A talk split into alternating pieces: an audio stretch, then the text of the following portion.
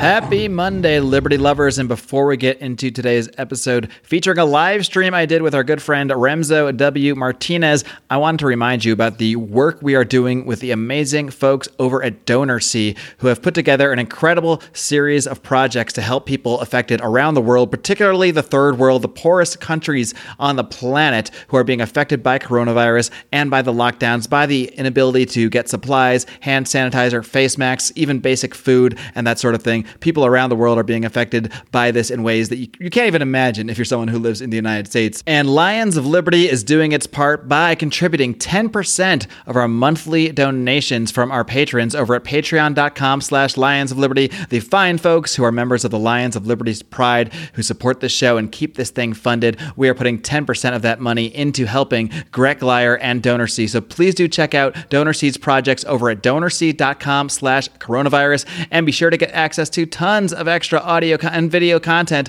by heading over to our Patreon at patreon.com slash Lions of Liberty.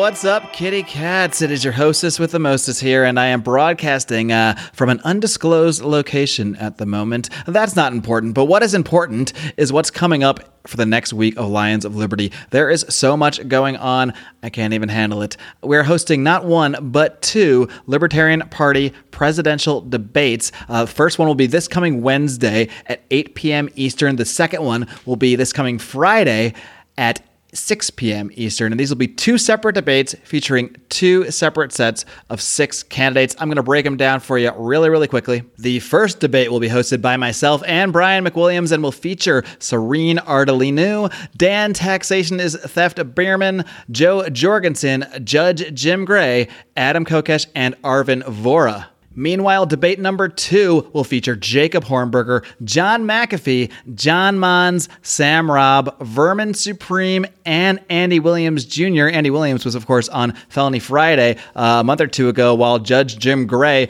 recently was on that program as well. Which reminds me that second debate will also be co hosted by Felony Friday host John Odermatt. And I know what many of you are thinking uh, where's Justin Amash? Didn't he just announce that he was running? Well, I am in contact with the Amash campaign. I am trying to see if I can get him into one of these debates, but I am at, at a very minimum going to be speaking with Justin Amash most likely in some audio form next week. So stay tuned for that. Uh, we'll get to whatever we can. Of course, he is, uh, as you can imagine, bombarded with requests from all over the globe, but he has been on this program before. I did have, have a good relationship with his team. So uh, we will be bringing Justin Amash into the fold as well as soon as we can. Both of these debates will be live streamed on our Facebook page. So you're going to want to make sure you follow facebook.com slash lion Of Liberty. I will likely upload the whole video uh, to YouTube uh, later down the road. And of course, they will both appear in this very podcast feed. So keep an eye out. We've got a lot going on. I've had a lot going on these last few weeks, uh, being locked down in Los Angeles,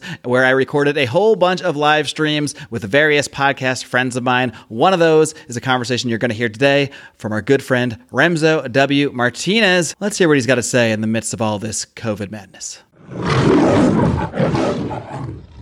All right, I am here live with a good friend, light stalker of the show, Remso Martinez, social media coordinator from the Washington Times, and he's here for another lockdown live stream. Remso, are you ready to roar? Like inside, I am. Outside, I'm not feeling it, but I totally am on the inside. okay. I'm not exactly. Maybe we can parse down exactly what that means. Are you conflicted? Are you conflicted with by recent events by uh, you know some turns that society has taken as of late? I am i'm just so confused. And i i've been in one of those situations where okay let, let me tell you how my week was. I i worked this week. I'm able to work from home. I woke up today the same around the same time i usually would and i started working only to have several coworkers email me and say why are you working today? It's your day off. So it's it's been uh it's been a quite perplexing time for me as it has been everyone else, but you know, that's that's how things are going to be for the foreseeable future. So as, you know, disheveled, unshaven, tired as I may look, I'm excited to be here. it's, it's I think it's safe to say that like time and days and things like that don't have much meaning anymore. I mean, I, there, I guess there are probably a number of people who are still working normal jobs in, in some way, shape, or form. Yeah, But uh, yeah, for me, it's uh, I'm, I've been at home and I'm still keeping myself to a schedule of some sort and making sure I'm I have an agenda every day, so I'm not just falling into a drift of you know Netflix binging or getting lost or just losing my mind in general. Uh, so I've been mentally quite well actually, but um, it's more when I make the mistake of going on social media for a few minutes uh, that you know things don't get as cheery. Yeah, and I mean, I I've been trying to get really good about leaving my phone somewhere in the house and actually distancing myself from it. And before yesterday, I had not left the house for eight days. Um, Wowie. like, uh, like, okay, let, let, let me rephrase that. Like, I, I go on a walk around my neighborhood, but I'm not leaving the neighborhood, so to speak. So I've maybe seen maybe like six or seven other people, and it's just been, it, it's been like, a long continuous day. Like for example yesterday i went out grabbed some errands. My local comic book store is trying not to go out of business so i went over there. They're doing a massive sale and i got this graphic novel. Usually it's it's pretty thick. It's about like three four hundred pages. I would you know stretch it out savor it read like maybe a couple pages maybe a full issue's worth a day. I, I read it straight last night and that was 3 a.m and i wasn't even tired so i didn't really even go to sleep till like 7 today then I slept for only a few hours, and I was awake. Seven a.m. 7 a.m. Oh, that was just a, a few short hours ago. Well, I guess more more short hours ago for me, but Yeah, it's just been it- it's just been like it so just you are not keeping on a on a regular schedule. I'm or maybe str- that is your regular schedule. I'm struggling. Like I'm I'm I'm not handling it well. I'm struggling. I'm wor- I'm starting to wonder if this show is going to have to turn into the you know the Remso you know pull him off the ledge session. Yeah, no, I I've been staying away from alcohol and everything. I've been trying to, you know, get get outside and do stuff, but I'm just this is this is boring. Yeah. This is boring. I, I didn't realize how much like monotonous, mon- mon- monotonous. I can't even freaking say the word. How many stupid things that I used to think were just pointless and time consuming, like going and taking my car to, um, you know, go get gas, having to go, you know, like blatant window shopping, having to go run errands for my girlfriends for work or something. Now it's just work and wait to work. And usually I consider myself a pretty, you know, active person. I've got a lot of side projects and stuff I'm almost always working on, but all of that had to get put on hold. Um, all my book signings for the remainder of the spring through the summer all got canceled. We were going to have uh, The Witching Hour season two, the TV show I do with my brother. That was supposed to premiere a week ago. Now, none of our public access affiliates are accepting new content right now, so we don't know when that's happening It's already produced and, and shot. and it's everything. it's everything like we thought like you know what if we just said screw it let's just put it all on youtube but i mean we're we're disenfranchising a lot of people that only still watch those stations who don't Mhm. you know want to go on the youtube where all the all the fun is at. So like we would be cutting ourselves off. But then again like everyone's doing that right now. You look at a lot of movies that were supposed to make billions of dollars this year and now they're just you know available on certain streaming networks. Like onward was supposed to be uh, disney's biggest project of 2020 and now it's just available on there. Uh, bloodshot with vin diesel regardless of the fact that it wasn't like you know gonna make marvel money you still have vin diesel on top of the ticket. You still have a lot of good producers and stuff attached to it. It was in theaters for a week and now the only way to you know watch it on demand is if you buy it. So like they're still trying to accommodate for that, but the entire entertainment industry and everything else has just been been put in a in a state that we've never seen before. It's just completely dead still. Yeah, let's talk about the, the entertainment industry because obviously I'm, I'm out here in Los Angeles and nearly everyone that I know is connected to the entertainment industry in some way, uh, media production, sp- uh, sports production, which I work in, and it's all shut down, doesn't exist. Um, and besides the fact that I, am actually my biggest concern, of course, is you know, all the people I know and their jobs, let alone the people that are trying to make it in that industry and supplement their, uh, you know, supplement that efforts by try, by working in bars or restaurants. I mean, those people are all completely shut down too. I can't imagine. I, would hate to be someone who came out to LA with a dream in February of 2020, you know, and just was just got their first bartending job and figured out, oh, I can just I can just make it by and try to break into the industry now. I mean, that that person is probably already left or is just you know miserable paying really high rent in a place where they can't make any money anymore. But I, I'm thinking on the larger scale. I mean, whatever entertainment exists right now is all that exists. Like nothing is being shot, nothing is being filmed. Uh, I'm sure they'll come up with creative ways to do more things in remote locations with, with more using green sk- screens. I, I'm just wondering how this is going to shape entertainment and sports overall going forward because it's it's really so hard to picture right now.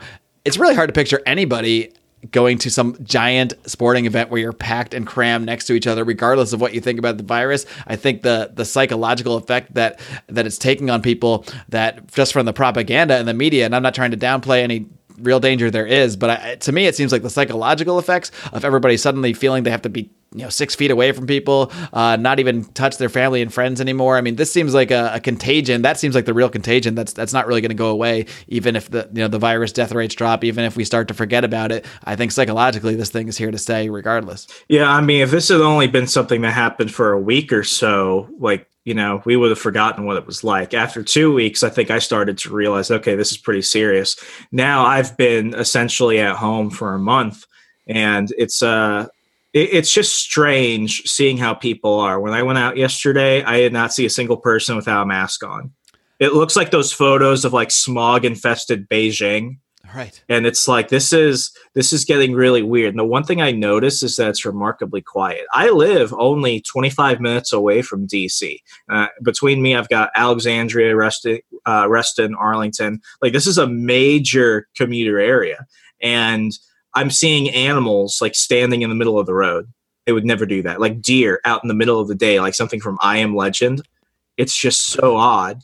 And uh, I I went I went walking yesterday, and I went a little bit longer than my usual route. I went on this back road. There's only a church. It's like middle of the country. It's quiet. It's wooded. It's away from all the major roads. So it's like a nice pocket of silence. But the one thing I noticed was that there were a remarkably larger number of people that were actually walking.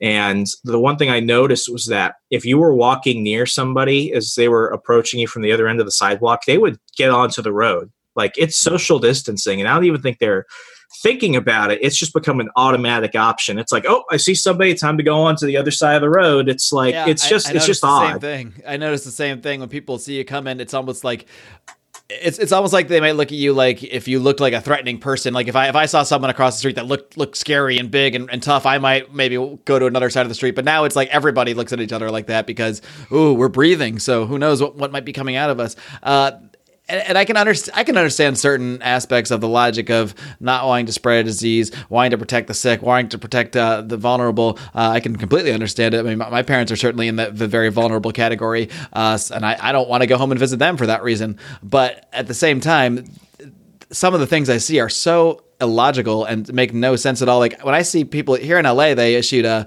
a mask rule recently, and I'm not sure even exactly what it means. It went into effect on the 15th that you have to wear a mask in public. Well, what is in public? Is that just in a public place? Or are we talking about as soon as you leave your house, you're in public? Because to me, to be walking around your neighborhood in a mask is the dumbest thing I've ever heard, whether you're alone or with your family you're with, you're with you're with the people you live with or or you're just outside you're not gonna get a virus and you're not by just walking around. Uh, and, it just it just drives me crazy to see. I actually saw someone people the other day that were driving around in alone in their cars with the mask on. It's like what what possibly are you concerned about? Breathing your own you know breathing your own virus back in? Yeah and, and, uh, yeah. It's just i like i know who is not a carrier at this point. It's been long enough. I had several people that thought that they may have been exposed to somebody for a while. Um, my family, my friends, everyone I work with thought that I may have been a patient zero, and it it was one like it, it, it I thought it was funny at first, but later on it became a very it became a very stressful period because I was not only at CPAC um, back in February, but I met with Ted Cruz that morning Did you touch his hand? And with it, I did not shake hands, luckily, but he gave me his cell phone to take a picture of him with somebody else. So you know there was that six degrees of contacts thing, but you know we Ted were Cruz self quarantined. That he never had. he did immediately didn't have it, but you know for almost two weeks it was oh you were there and oh you were with Ted Cruz because I um I, I did I left on Saturday by Tuesday that was when he uh that was when CPAC announced that there was a guy from New Jersey that was there and was apparently going around French kissing people for all I know, grabbing everyone, and he was a positive carrier. And then on that Thursday, I was told not to come into work because everyone knew that I had been in contact with Ted Cruz. And at that point, I had no, I had no clue what was happening. And I go on Fox and I see that Ted Cruz self quarantined. So for almost two and a half, three weeks, people are asking me like, "How do you feel? How do you feel? How do you feel?" And I'm like, "I'm fine." So it was it, it, went from being something that was slightly ridiculous to growing. And then when that happened and everyone's like, You're sick, I'm like, I'm not sick. I, am not sick. I'm not feverish. I had to go to the doctor for something that week, and I told them, and they ran me through, you know, just a basic flu test, like, you know, how's your how's your temperature, how's your sleeping, all that basic stuff. And they're like, well, you're not symptomatic, so you're good. We're not going to test you for this because, I mean, we don't want to just start handing out tests to everybody. So it, it was one of those situations where it began to slowly, slowly, you know, creep in. And as soon as as soon as Washington D.C. really shut down, that's when I realized, okay, this is this is something real. And now it's at the point where you know I think I was quarantining myself a week before the general population did like I, I know who I know which of my friends are good now. Like um, I was invited to go to a friend's house later, and we were just gonna drink beer on his porch. And part of me was thinking, should I? And I'm like, well, why shouldn't I? He's not sick. I'm not sick. I'm not going anywhere in between. We should be good. But it's that thought process that keeps kind of bothering me during this thing. And I know it's bothering a lot of people right now because in Virginia, we've got, um, you know, certain people, a good friend of mine, um, who's a I, I won't say his name because I don't want to get him in trouble or something, but he's a city council member. He's thinking about having a lot of people basically just show up to work and start reopening their local economy. He's not going to make it public, but he's basically like, we're just going to start going back to work. It's like, okay, I, I think you should be able to go back to work, especially, you know, if you're good. But at the same time, I think that is going to freak a lot of people out. I'm not saying it's good or bad. I'm just saying if you do that, like stuff is going to happen that's going to be out of your control. Right. It seems like the narrative of what we're trying to do by, you know, forcing businesses closed, by keep keeping everyone at home, which in itself is silly. I mean, you shouldn't. It drives me crazy when I see this hashtag "Stay the fuck inside" because being inside has never been an issue. In fact, it's better to be outside in sun in the open air where viruses don't hang out. A place they hang out is indoors, especially if you live with other people and they bring the virus in somehow. You're a lot more less likely to get it if you're spending more time outdoors than if you're spending more time cramped indoors with them. So just just seeing the stay the fucking side stuff drives me crazy. But it, I think it's part of this thing where I've seen this shift where it, this was first sold to us, or, or first sold to me anyway, the, the way I perceived it as we have to shut everything down because we have asymptomatic carriers and we don't know who has it. So that way, so for that reason, we need to all separate because you know you can have these you can be asymptomatic and carry the virus for 14 to 21 days. So to me, while I uh, disagree with any government force from the beginning, it still seemed like okay, well, the idea is to separate for the two to three weeks so the virus doesn't go spreading asymptomatically around so we make sure the hospitals don't get overwhelmed. That was the idea. But now here we are where outside of new york city hospitals are not overwhelmed. In fact there are hospitals shutting down. I think there was an army hospital set up in i want to say washington that they open it up, never saw a patient, shut it down. So there's clearly many places where this is not overwhelming hospitals. And that was always the sales pitch not to make sure nobody ever gets sick, not to make sure nobody ever gets a virus. It was to make sure our healthcare system didn't get overwhelmed so we didn't become quote unquote the new Italy. But that conversation has completely changed. That's not what it now it's about. Every single politician is pretty much saying, you know, we need to lockdown until, or at least here in California, I mean, that's what the mayor is saying that we need, we can't really go back to normal or or end these lockdowns until we either have a vaccine or herd immunity. Well, vaccine is not going to happen for for 18 to whatever months. And even when it does, I don't want to take a vaccine. I'd rather, Yeah. I, I'm in a health place where I'd feel more at risk by taking a vaccine that might harm my immunity in other ways than just by taking the risk I get the virus and that it passes through my body. Exactly. I mean, I haven't had flu shot since 2017 because for me personally, and it doesn't come from anything else that people usually think of when you say I'm not taking vaccines. My problem with vaccines was always when I got a vaccine, I always got the full on symptom and I was always worse off because of it. So I made the conscious choice not to get vaccines since. And since then, I have not had the flu in over three years. I've had like stomach bugs and stuff like that since, but I've never gotten the seasonal flu like other people. And I don't think I've had the seasonal flu, and I mean, I- I'm sure I had it when I was a kid. I don't. I'm not even sure if I had vaccines when I was a kid or not. I don't remember. do you get the I I shots now? No, I haven't had. A, I haven't had a shot of any kind. Well, in 2010, I went to go travel in some countries with like you know some weird diseases. So I, I did get a few shots that were recommended for that at the time, including I got my MMR then. But I haven't had a shot since. I, I don't know if I'll ever get one again. To be honest, I'd rather. I, I've learned so much more about immunity and how to keep myself healthy that I would rather kind of take my chances with my own body and the things I do for myself and get, getting myself healthier than just jab myself with a, a needle every year out of the fear I might get one of a billion strains that they're making a vaccine for. Yeah, like when in uh in 2013 when I joined the army, like I got anthrax shot, and I still have the skin tag actually on my wrist. That's a reaction that happens sometimes. So it it developed over about a week. So like my thing was, listen, like I've been inoculated for anthrax. I'm gonna be okay from all these other things. But you know, years and years later, I kept having to get the the shots and everything. And you know, with with the vaccine right now, I would I would be skeptical of even people that I might trust who say get this vaccine because when you rush out anything, especially like this, it's going to have that possibility that might not work. We saw this with swine flu when they were inoculating people for swine flu. The first round of vaccines and the nasal stuff that came out when uh, swine flu hit around 2008, 2009, they found out several years later that that wasn't actually the strain that was harming people. So we basically got inoculated for something else. I mean, the whole thing about flu shots and all this other stuff, you know, it's and I'm not an anti-vax person. My thing is if you if you want it, go get it. I'm not saying people shouldn't. I'm you know, I don't believe that we should give children like as young as two, like 13 million shots. But my thing is understand that when you get a flu shot, you're not getting inoculated for that specific strain. You're getting inoculated for the guess, the assumption that that will be the strain. It's like basing what you got to inject yourself with based off the results of a roulette wheel. So I'm going to be maybe a 20 to 30 percent chance, even if the vaccine is 100 percent effective for the flu, that there's a you know a 70 or so percent chance you're going to get one of the other strains if you did even get a flu in the first place. Exactly. I mean, there's there's no guarantee. People who like, okay, for example, my brother, um, he's 21. He got the chicken pox last August.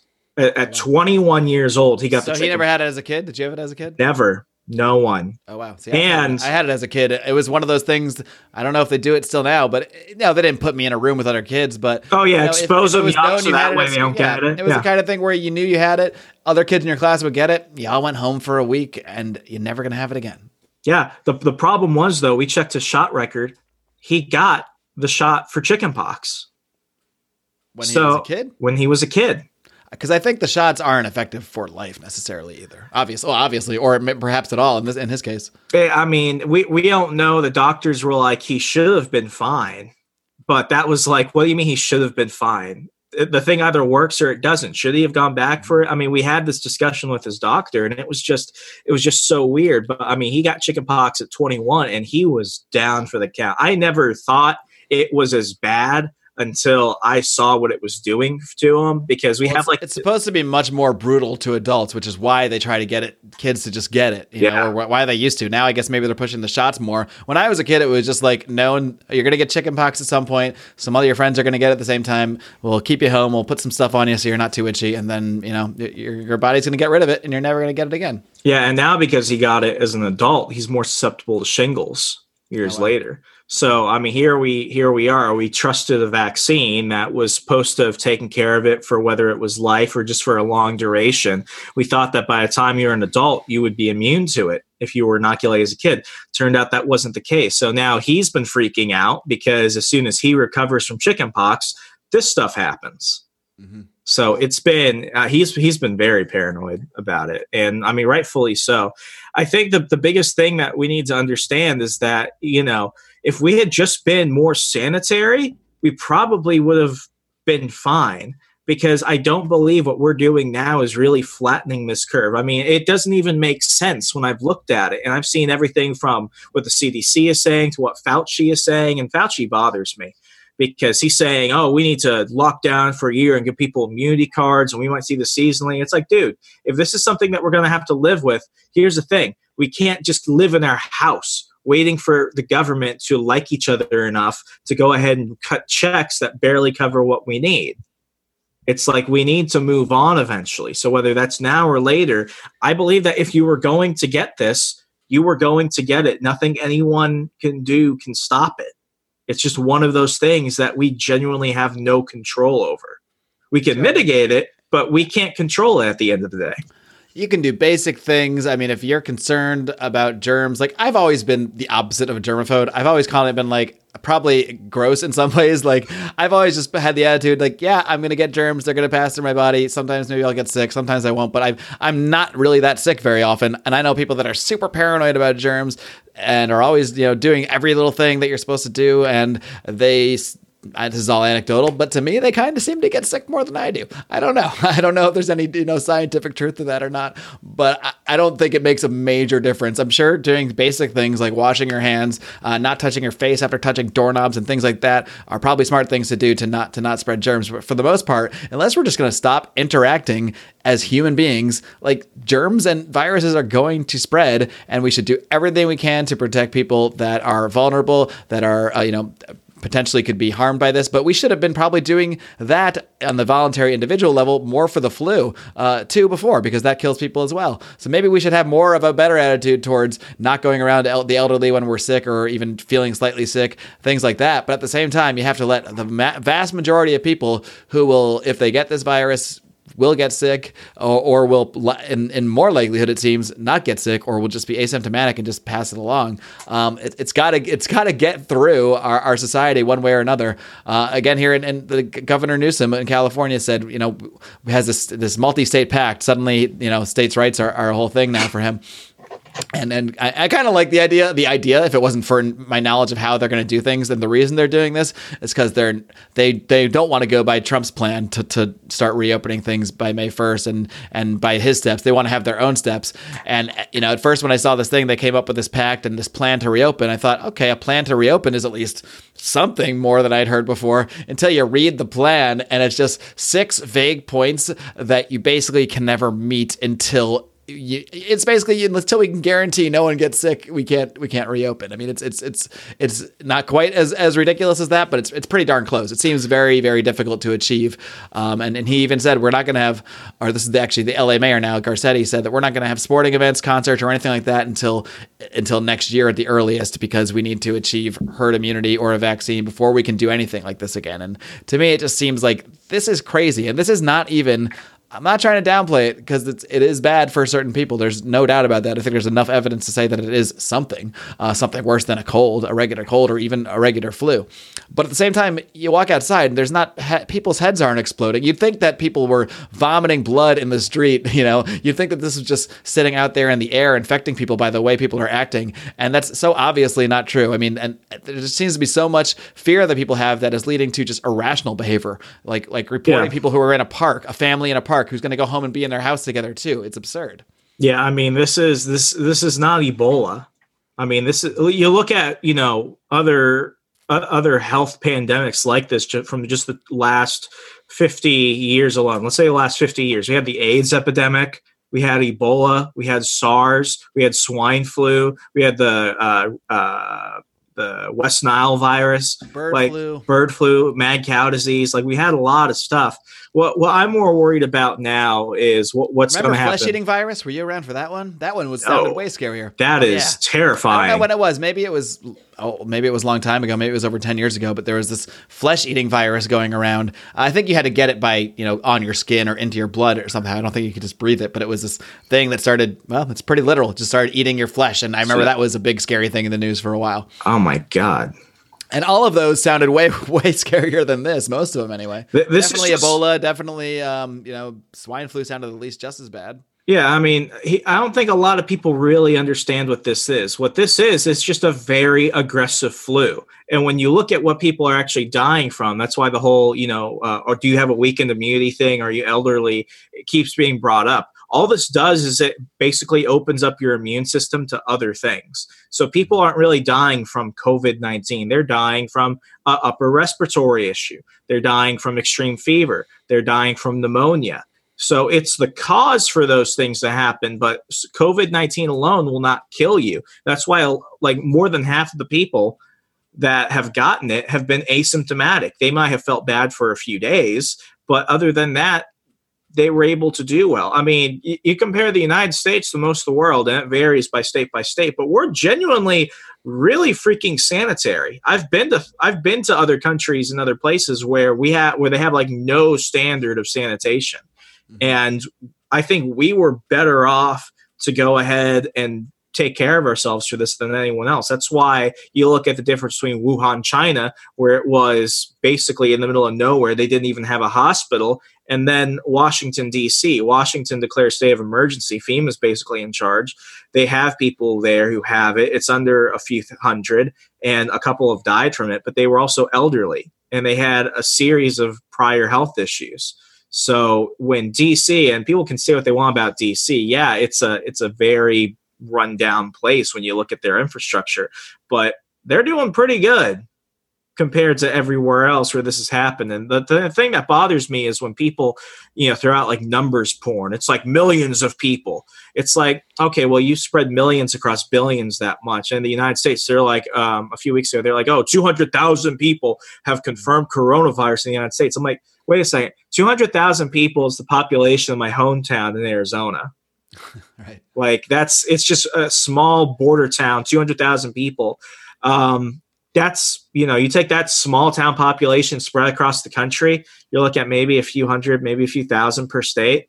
It's like, that's, that's not that terrifying. It's, it's, so hard to know, you know, what to believe in terms of numbers and the deadliness of the virus. And the truth is, even people studying it, you know, honestly and legitimately probably don't really know. We're just taking very educated guesses on limited sample sizes because at the most, for the most part, until very recently, I think there's a couple cases where they're just mass testing people in, in small areas uh, to see, and and in those cases, from a couple cases I've seen, it does seem that it's possible that a lot more people have the virus than we realize, which is actually would be, if it were true, would actually be a good thing because if a lot more people than we realize have it, then that means it's a lot less deadly than we even thought. Because before that, they're probably just testing people, and not probably, I mean, I know for a fact for a long time, they were only testing people that were so bad that they had to be hospitalized or that met a certain level of sickness. I mean, I know a lot of people that thought they might have it um, and, and went to try to get tested and could not get tests. So who knows? Maybe they had it, maybe they don't we'll never really know. Uh, but when they're only testing the people that are sick enough to be hospitalized, in many cases, I mean, they, yeah, when that's your sample size, the death rate will of course seem a lot higher because you're only getting those people that got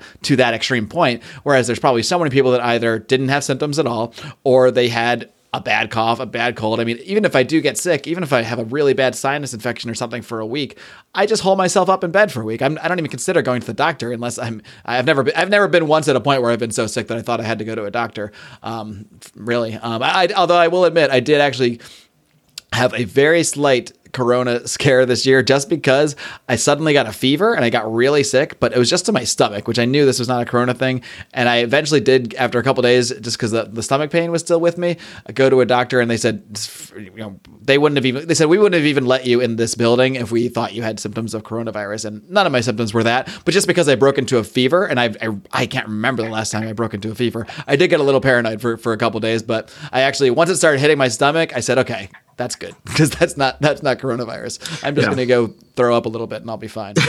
Uh, yeah, I mean, I was just saying I, I, never get sick, but that was the I can't remember being sick with a fever in you know a, a decade before that at, at, at, most. Yeah, I mean, Andrew Cuomo has been repeatedly saying it. He's like, as you hear numbers go up, don't think those are new cases. When we test more people, we're going to find more positive people.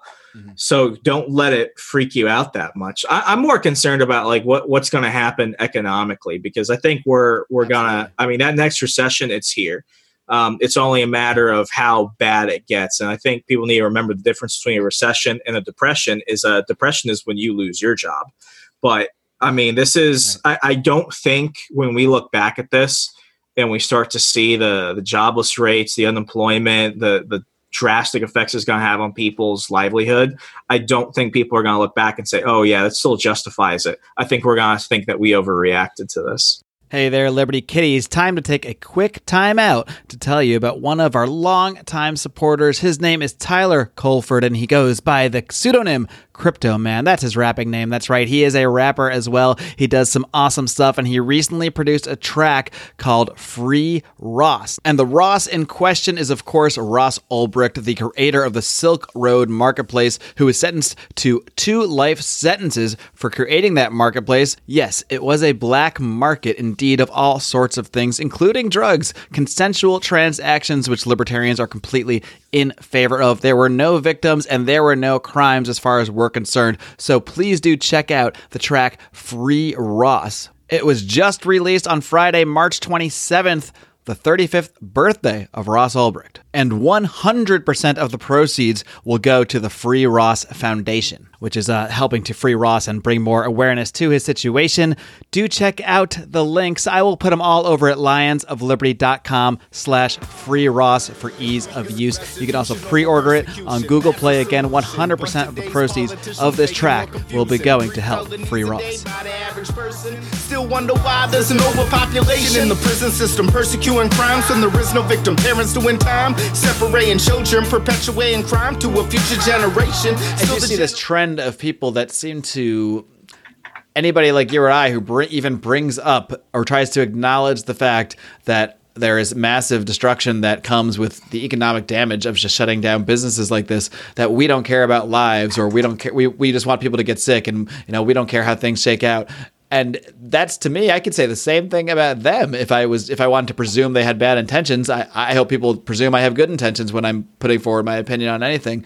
But I, I could say the same thing. Well i guess you don't care about all the people that are factually going to commit suicide when when the economy gets worse. I think there's been some metric. They even say like as GD, you know, as GD unemployment goes up a certain amount, there's a, a, a number of suicides that tend to always increase with that amount. So unemployment is every week we're seeing like another 5 million added to the unemployment. How many of those people are going to be in such despair that they either commit suicide or they get so depressed and down and their health deteriorates and they're at more risk of being sick now.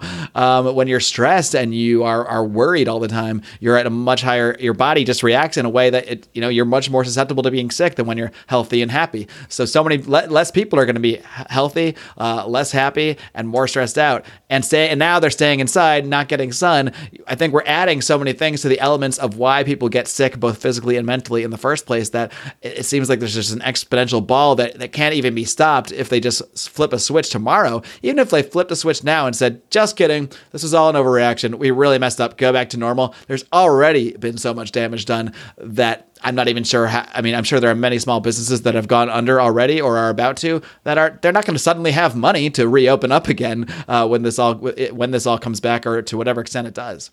Yeah, I mean, Warren Buffett always says, "Be be greedy when others are fearful. Be fearful when others are greedy."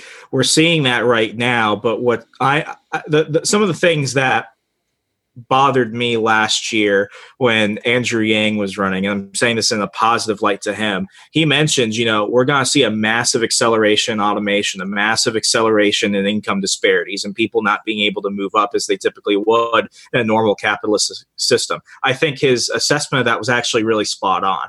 And if anything was going to propel that faster, it's definitely this. Yeah, all those essential uh, grocery store stockers, thank you for your service right now and for still coming to work and everything.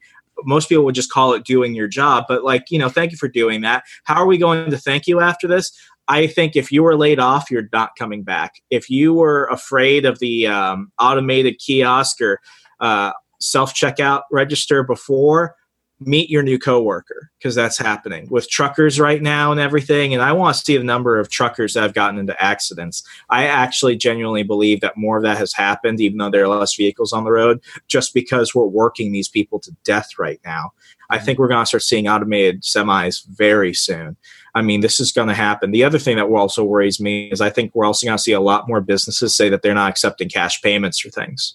I think everything's going to have to be done wirelessly or through a card So I think, you know, this whole idea of, oh, we're going to give more sick days to workers and we're going to have more employee benefits and we're going to raise the minimum wage. I don't I think that's something people are saying right now because it's a feel good type of thing, but everything shows that when things are good, people are going to start taking care of themselves again. And maybe that's a good thing, maybe that's a bad thing. But the thing that really bothers me are the number of small businesses. You know, small businesses account for 60% of uh, working Americans in the United States. It's been going down every decade um, since the 60s. I mean, it's going to get to the point where a lot of those businesses are not going to come back. So, you know, the idea of living the American dream, being an entrepreneur, starting a small business, you're either going to have to get really good at soft skills, technical skills that you could do remotely, or you're going to have to go work for a company or a corporation. Like yeah, once they I, take I that place, they're not coming back. That is the trend that, you know, while I didn't, didn't agree with Andrew Yang's policy prescriptions in, in any way, shape, or form, he was completely accurate in in pointing out a problem that that whether you, no matter what your political beliefs are, this is a thing that's going to happen, and. I, I, am of, I'm of the belief that in the long term, automation is beneficial to all of us. Uh, I don't support a UBI or anything like that, but we still can reckon we can believe that and still recognize that certain people are going to be at least short term hurt by losing their jobs to automation. And something like this, I mean, this is the number one perfect excuse, perfect reason for any companies that were on the verge of automating certain things uh, that were previously done by people or groups of people. I mean, that necessity and that desire to automate has gone from maybe we'll look at it to we have to do that now because we're going into this world where we can't be around people and we can't have people in, in big groups. Because even if we get over coronavirus, now this is there in the psychology. So now they're going to think, okay, well, this coronavirus thing passed through, but what about the next one? We're going to have to do all of this again. So now we need to be prepared. So any sort of advancements towards um, automation are going to accelerate so much more now than they already even were. Uh, there's if there was anybody that was on the fence about whether to automate, they're not going to be on the fence anymore, especially if they're in the process of laying people off. And I do think you're right. I think we're going to end up in with basically a, a two-tiered society in a sense. Basically, two two career paths you can take because as I think one effect, that, as you pointed out, uh, of all of this is that the the really really big boys, the big corporations that can that can take on 14 extra sick days and all of this stuff, they're going to be fine. Amazon's doing great, Walmart's doing great, but the local stores here and there, they're done. I mean, they're and they're probably not going to come back. Those guys might have to go work at Amazon, go work at Walmart, uh, and that's going to be a shift we're going to see. Like you said, people are going to have to have to have to actually get certain jobs, whatever jobs remain at giant giant corporations, as all these small businesses continue to go under and can't struggle, can't really fight their way through lockdowns. Or there's going to be people who are entrepreneurial and are able to set aside a certain set of skills. Um, hopefully, podcasting being one of those uh, that uh, you know to, that lets them work remotely, lets them not have to rely on going somewhere or or you know being beholden to a large corporation. Yeah, I mean, it's this is this is one of those things where I really hope a lot more people really start to pay attention to the fact that we were we are really a country that was running off of borrowed time on things. When I look at all the apocalyptic scenarios for how the downfall of society was going to be, what this showed me was that it would happen way faster. Because how many people didn't have you know at least a month supply of food or a few weeks supply of food i think the metric is we're all nine meals away from starvation when you actually looking at how much food you should have stored. Do you have guns? Gun sales went up drastically. I mean, I, I remember what actually traumatized me as a kid, and this is before I really got um, politically minded about things. I think I was like 10 or 12. In Virginia, in Fairfax County, we had a week long power outage. No power in the entire county. Couldn't watch TV, couldn't charge your phone, couldn't refrigerate stuff. The power was out. And uh, uh, after a couple of days, the power came back, but it came back sporadically throughout the county. And I remember on like the third or fourth day, the we were able to watch our TV and we were watching the news, and they had these cooling centers where basically they were massive air conditioned gyms and rec centers and stuff like that. And we didn't see sick people, poor people. We saw like middle class suburbanites going to these cooling centers with their iPad and their phone and a little battery pack charging stuff. They were all fighting over outlet space. And there was this woman, she was probably 40 in her 40s. She was actually a teacher at my local high school. They interviewed her and she said, I don't know what would have happened if I couldn't charge my iPad. I was freaking what out. What would have happened? yeah, and that bothers me. It's like these well-to-do middle-class suburbanites were losing their shit and everyone's freaking out oh i don't have extra food oh well how was i supposed to heat my water and keep stuff cool and stuff like that it's like These are the same people that would laugh at you if you stored up, you know, you know, cases of canned food in your in your closet. oh they, they were always like my like my family we were, we were we started prepping after that but it's like oh you know oh you guys are afraid of a, the apocalypse or the zombie doomsday or something but it's like well if something does happen i'm going to No, I'm afraid of you people who don't prepare, who are going to lose your minds. When, I, when I things go a have been sour. genuinely, genuinely more afraid of my neighbors during this time than anything else. Because after a few weeks, especially when the toilet paper started getting rationed and everything else, and the internet bandwidth was going down a little bit, yeah, I looked around at people and they got paranoid Mhm. because now they're thinking, like, shit, how are we going to do stuff? How will I watch my Netflix? if they're taking up all the internet. It's like that really showed me how easy we are to kill. Imagine like it, right now if if someone was really that nefarious if they want to take out the United States, right now would be the best time. Take out our power grids. Oh God, do that. We would they- they're somebody's already thinking this. All this just showed me is that yeah, I prepared for the worst not because I wanted it to happen, but because at least I know if it did happen, I'd be okay. And that's not something I take a lot of solace in, but this has really shown people it's like this is a sample of what happens. Now imagine if the grocery stores only filled up every other day. Right. Like people really need to start looking at this. Dave Ramsey, you know, he, he his biggest thing for his baby steps is always make sure you at least have a thousand dollars in cash. Mhm. It's like how many people did not even have a thousand dollars in liquid cash? Like we were Think- living on think about these borrowed time. stimulus. Think about these stimulus checks of twelve hundred dollars, which I'm certainly not getting one.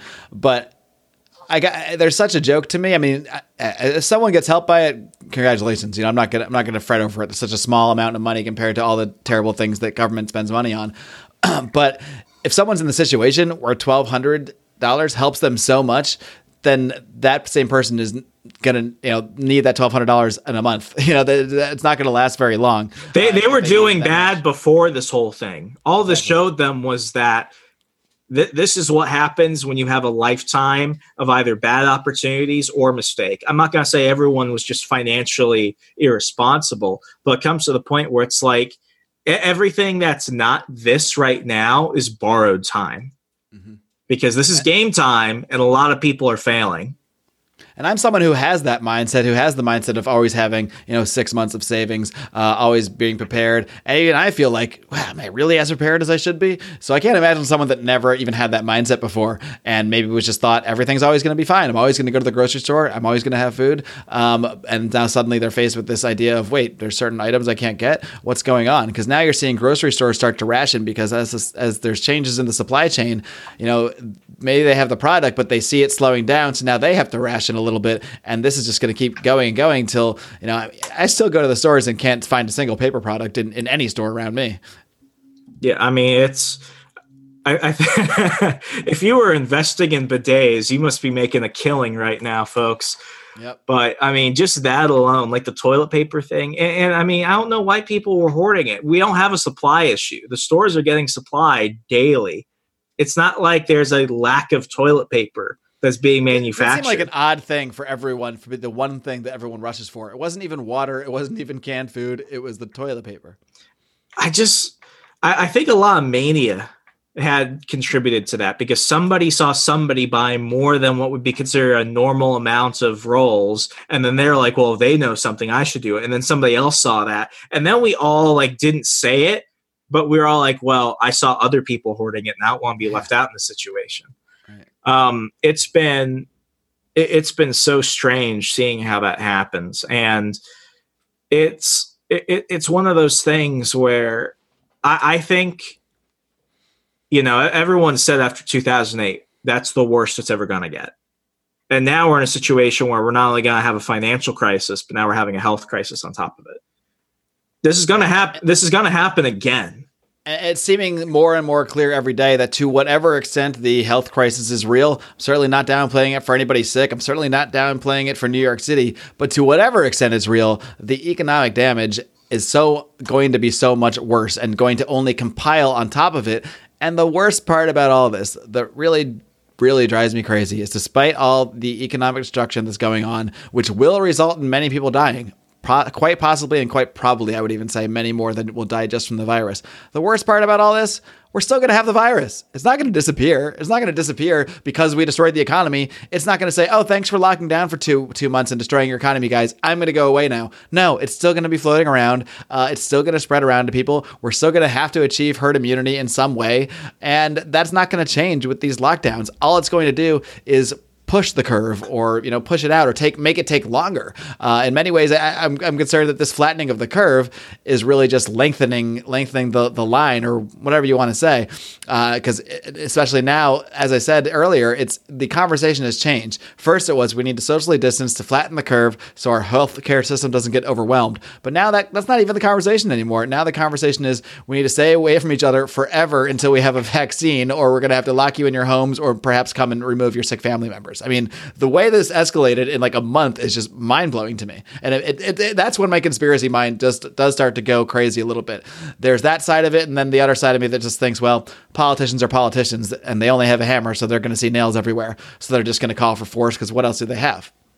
Yeah, I mean, it's th- this whole thing isn't like we're, we're going to be talking about this for a while and this is only going to sprout up other issues. I mean, on a macro level, what I want to do is this is something I'm I'm kind of working on in my free time. I want to start collecting data now so I could write a paper about this later. But I'm looking at the economic uh, impact for certain consumer industries.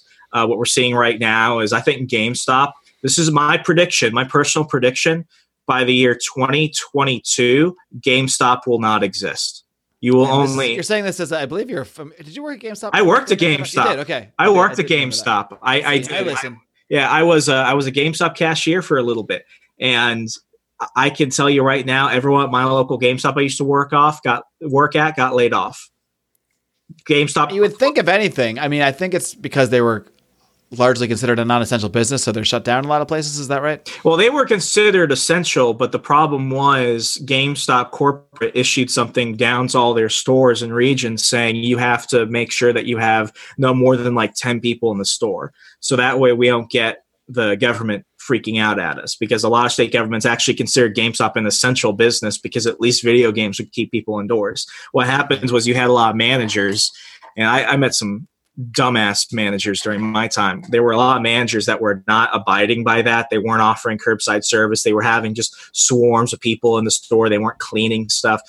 People to understand, like most most of my time when I was working at GameStop, I was cleaning stuff because people come in, they touch everything, they cough on shit, they throw things around. There was just a lot of cleaning that went involved, and they were barely doing that. So what GameStop corporate did was they told most all their stores to shut down, and now what they're doing was instead of just furloughing or laying people off, now they're actually going to close like 300 stores permanently right now.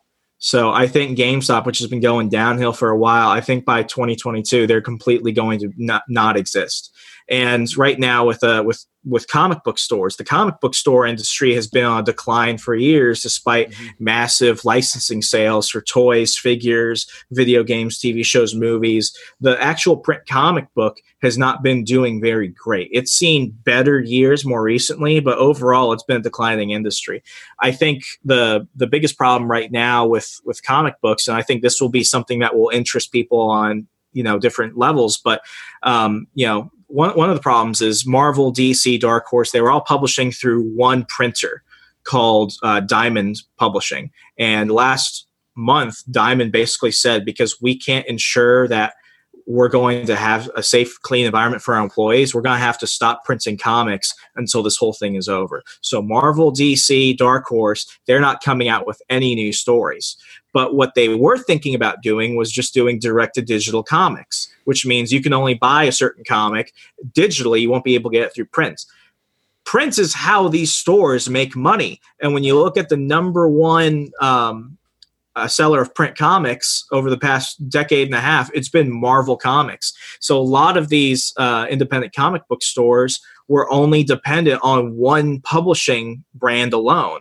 So now what you've done is you've taken one, you've taken two, you've taken three Marvel, Dark Horse, DC, and they have recently pledged that they're not going to do direct to digital, but they can always just you know renege that whole thing.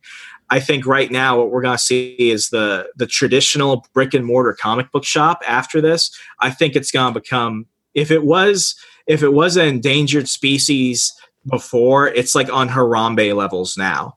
Right. Like it's not going to be the same after this, and Especially I think that's because if, if, if these if these comic book stores are relying on you know basically Marvel sales to be able to stay open, and then they suddenly can't stay open, and now all these other maybe smaller you know smaller comic book producers that might be you know selling their their indie comics to like local stores now they have hardly anywhere to go. Where the one place they might have gotten some buzz and some word of mouth by by people talking to each other, well now that's gone too. I, I think at some point you're just going to see like the only you're going to have to buy di- digital games, digital comics. If you want to go in person, maybe you'll take a trip to the Marvel Megastore one day you know, where you say 10 feet apart and maybe you can get a, a very rare limited edition print of something. But it seems like everything that can be delivered, del, del, del, delivered, ooh, delivered digitally, that's di- del, delivered and digital combined into one word is delivered, D- delivered digitally. uh, you're going to see that happen. I mean, now more than ever. And I think that who's going to be hurt again? It's the small comics book shops. It's the the Game Stops. Um, it's all these small businesses that are getting crushed, whereas these big ones will survive and even thrive because now people that are left need to get jobs somewhere, and people still need to get their stuff from somewhere, whether it's their groceries from Walmart or their comic books directly from Marvel. Uh, I mean, this trend is seems to be the same across the board. Yeah, and I mean, just just looking at that one thing alone, I, I, think it's more interesting for me because it's more personal for me. I'm a giant nerd, but you know, I I know the owners of almost every comic book store between where I'm at in Virginia through uh, through New Jersey. Like they're all suffering. Kevin Smith's uh, comic book store, The Secret Stash in Red Bank, New Jersey. Even Kevin Smith is like, I don't know if I'm going to be able to stay in business after this. When yeah. Kevin's freaking Smith is like, I don't know, a ton of money who could probably afford to you know, just pay to keep it open for some amount of time, whereas most comic book shop owners probably can't afford a month without income. Exactly. Like when he starts freaking out that he can't sell comics, that's a problem. And especially yeah. like, are people going to even want to, you know, at least to the extent that people are really concerned about a virus, go into a comic sh- shop and touch a bunch of different comics? Every that's that's one of the places where people are truly browsing and truly touching a, a bunch of things, look, flipping through things, putting them back. I mean, it seems like the, any business that requires people to be in there touching things and gra- grabbing things uh, is gonna suffer. Again, regardless of the extent of the actual severity of the virus, because this has become psychological now. Yeah, I mean, part of me have been thinking like, you know, everyone's trying to stress, oh, order takeout, pay 20%. It's like, wait a second. Why would I want someone else touching my food? I don't know the condition of their kitchen. I don't know if they wash their hands. That's a lot of trust.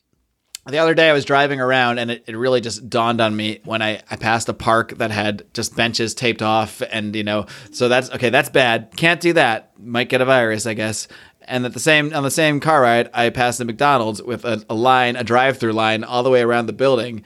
But that's fine. That's okay. I'm not saying they both shouldn't be allowed. I actually, I'm saying they both should be allowed. But how can you tell me going to the park is bad, but you know having your food prepared by someone and eating McDonald's overall, which is obviously going to be bad for your body, bad for your immune system, that's okay. It may it just makes no sense at all. Yeah, it's th- this whole thing is just wild. I, I don't think I don't think we're gonna look back at this and think, yeah, that that made sense. Right now, we don't even think a lot of this makes sense. But a few exactly. years from now, we're gonna be thinking, wow, we we really did cut our nose to spite our face on this one. The real problem is that no matter what happens, they the people that are pushing for lockdowns and all of the sort of thing they have kind of all the cards. They kind of have an out either way. Because if things get better and this thing fades away they'll say see? Look what we did. We did the lockdowns. We kept you all separated and everything worked out. Or if it gets worse they can also say we told you we had to lock more. Now we need to do even more. Now we need to keep you really in your homes 24-7 and maybe we'll give you a delivery of food and your ubi check once once a month if you're good I mean, government's the only thing that can royally screw up and grow bigger as a result of this. I was actually okay with the idea of the relief checks going out because the way I saw it, the American people needed a bailout because this was a government issue. This was their fault. They were telling people stay at home. They were the reason why people were losing their jobs or losing their income. So I was like, if anyone owes anyone money, the government owes us our money, even if it is at the end of the day them just giving their money back. There's somewhat of a, an argument to be made that if the government is causing everything with the virus and causing the shut shutdowns, then the people that are being affected by it are the victim. I can I can see that argument in some way. The problem is, yeah. of course, you know, we're taking from the victim to, to do it too. So, yeah, I mean, the whole yeah. thing is backwards. Well, in this case, uh, like we didn't even return money; we just printed more. So it's almost right. like a double fu because we just play the currency. E- even to that end, the amount of that last bill that was passed that is actually checks to people is so minuscule. It, it like was less twenty five million to the Kennedy Center, uh, twenty five yeah. million to congressional salaries. It's all this other nonsense. On the one thing that should have, yeah, the, the one thing that should have been as simple as possible, they looked at and they're like, well, how do I benefit from this? Steve Mnuchin was the one that said it. Less than a quarter of one percent. I'm sorry, less than a quarter of one fourth of the entire relief bill actually went towards this. Some of it went towards coronavirus relief, but then stuff went to oh, Congress got them got a raise out of it. Mm-hmm. They got another raise. It's like during this pandemic, you gave yourself a raise. Space Force gets money. I mean, there's not a program that's not getting a ton of money from this. Yeah, a government program or many private programs as well. Uh, the madness never ends, Remso. Where do you where do you see all this going? Uh, I want to kind of wrap things down here, but what? Uh, I don't know. Why don't maybe give me your predictions on the next six, 12 months? Where do you think? Are we going to be ha- sitting here on a podcast just living it up and working remote jobs in 12 years? Or are we going to be, I don't know, are we even going to have internet? Where's this all going to go? I think Disney's going to own everything. I think you're pretty right. I think we're going to start seeing Disney, Walmart buy Disney. Right. Food by Disney. Toilet paper by Disney. I, I genuinely Lions think of Liberty by, by Disney. Disney. the Washington Times brought to you by, by Disney. Disney. like I, I, genuinely think Disney is going to do that. I mean, people need to understand this about Disney. They're not really an entertainment company. When you look at how they're trading on the stocks, they're a telecommunications company. Mm-hmm. Disney and McDonald's. I genuinely think that McDonald's and Disney are going to go at war with each other over. Yeah, McDonald's is really a real estate company more, more than anything else. Yeah, I, I, see McDonald's buying up more real estate. As more stores close, I see McDonald's buying it, even if they don't put a McDonald's in every row at your local strip mall. They're going to own basically everything. I mean, I think this is really one of those moments where it's like the American entrepreneur is on the run the small business owner is going to be uh, an endangered species more so now than ever.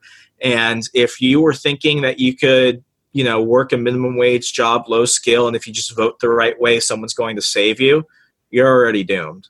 So I don't think things are getting better. McDonald's is kind of evilly geniusly brilliant in how they operate. They buy the most, you know, the best properties you can buy in terms of traffic, and then they give out franchises to people. But they say, by the way, in order to do this franchise, you got to use one of our properties that we own, and you know, lease that for a separate thing. So the franchise is only a small part of it. Really, all their money is really from this kind of forcing everyone into buying their into using their real estate. Absolutely, which I kind of respect in a in a wow, that's a pretty impressive. Uh, no one even really realizes it kind of scheme. Yeah, it's it's gonna be interesting. I'm using my UBI check to get a gun. I'm gonna get another one because why not? So I mean, there are some silver linings. Even one. I'm gonna have to put mine on the credit card, I guess. Uh, ouch. Well, Remso, uh, it's been a blast. Why don't you just? Uh, I know you got a lot of stuff to plug. Hopefully, the uh, the Witching Hour series is coming back at some point in some form. I'm sure at some form it'll eventually. It'll, it'll, be, it, out soon. YouTube. Least, it, will right? be out soon. I'm hoping that I'm hoping that maybe it'll be out by around June. But worst case cool. scenario, might just throw it online. I'm probably saying something that's going to get me in trouble later with of the outlets. Like, you can't threaten that. It's like, yeah, whatever. But uh, yeah, uh, folks, go ahead and follow me on Twitter, Instagram at Hey Remso. Uh, on the Run with Remso W. Martinez, my new show at We Are Libertarians comes out in about a month. So check oh, out. Look at you. See, this is like Disney buying everybody up. Now We Are Libertarians is buying up all the podcasters. I'm still waiting for my offer, Chris Spangle.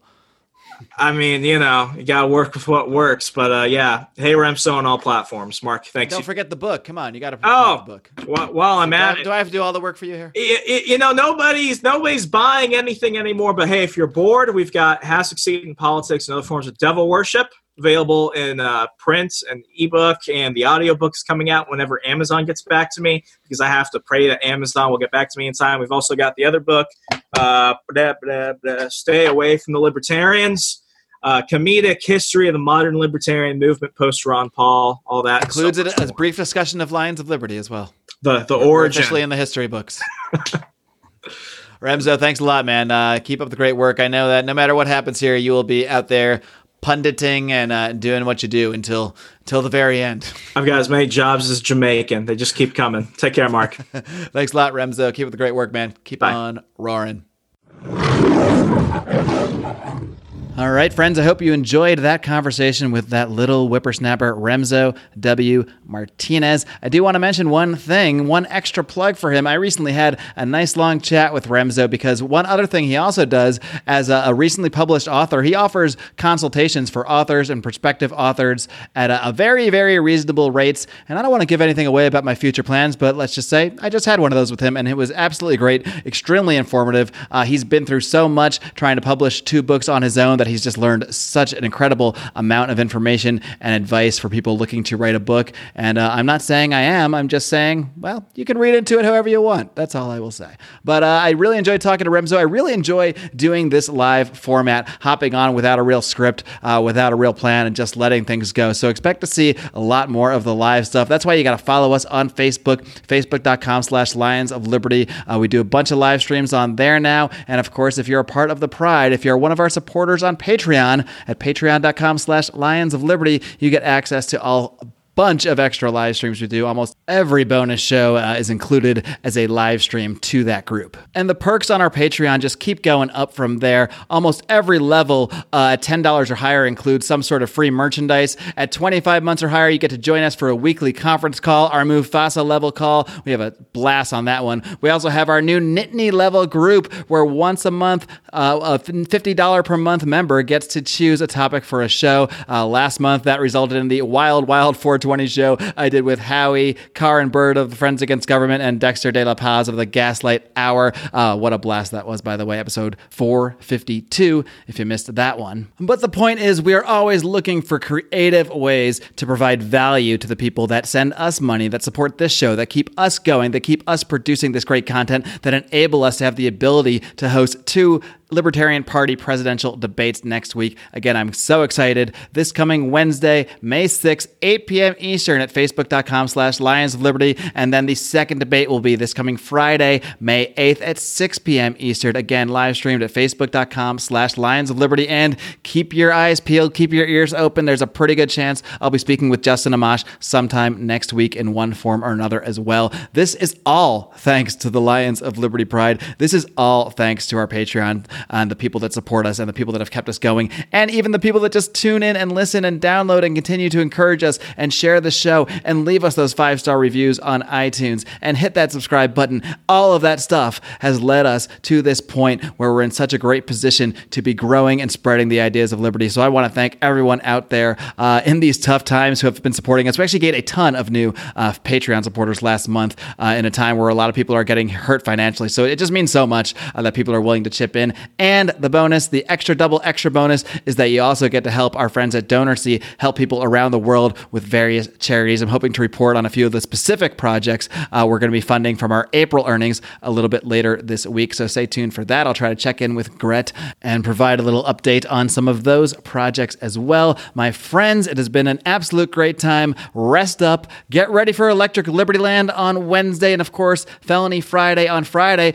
But you're going to get a double bonus each of those days if you tune into our Facebook page, facebook.com slash Lions of Liberty. You're going to get not one, but two Libertarian Party presidential debates. I am so freaking excited about it. I cannot wait. Until then, my friends, live long and live free.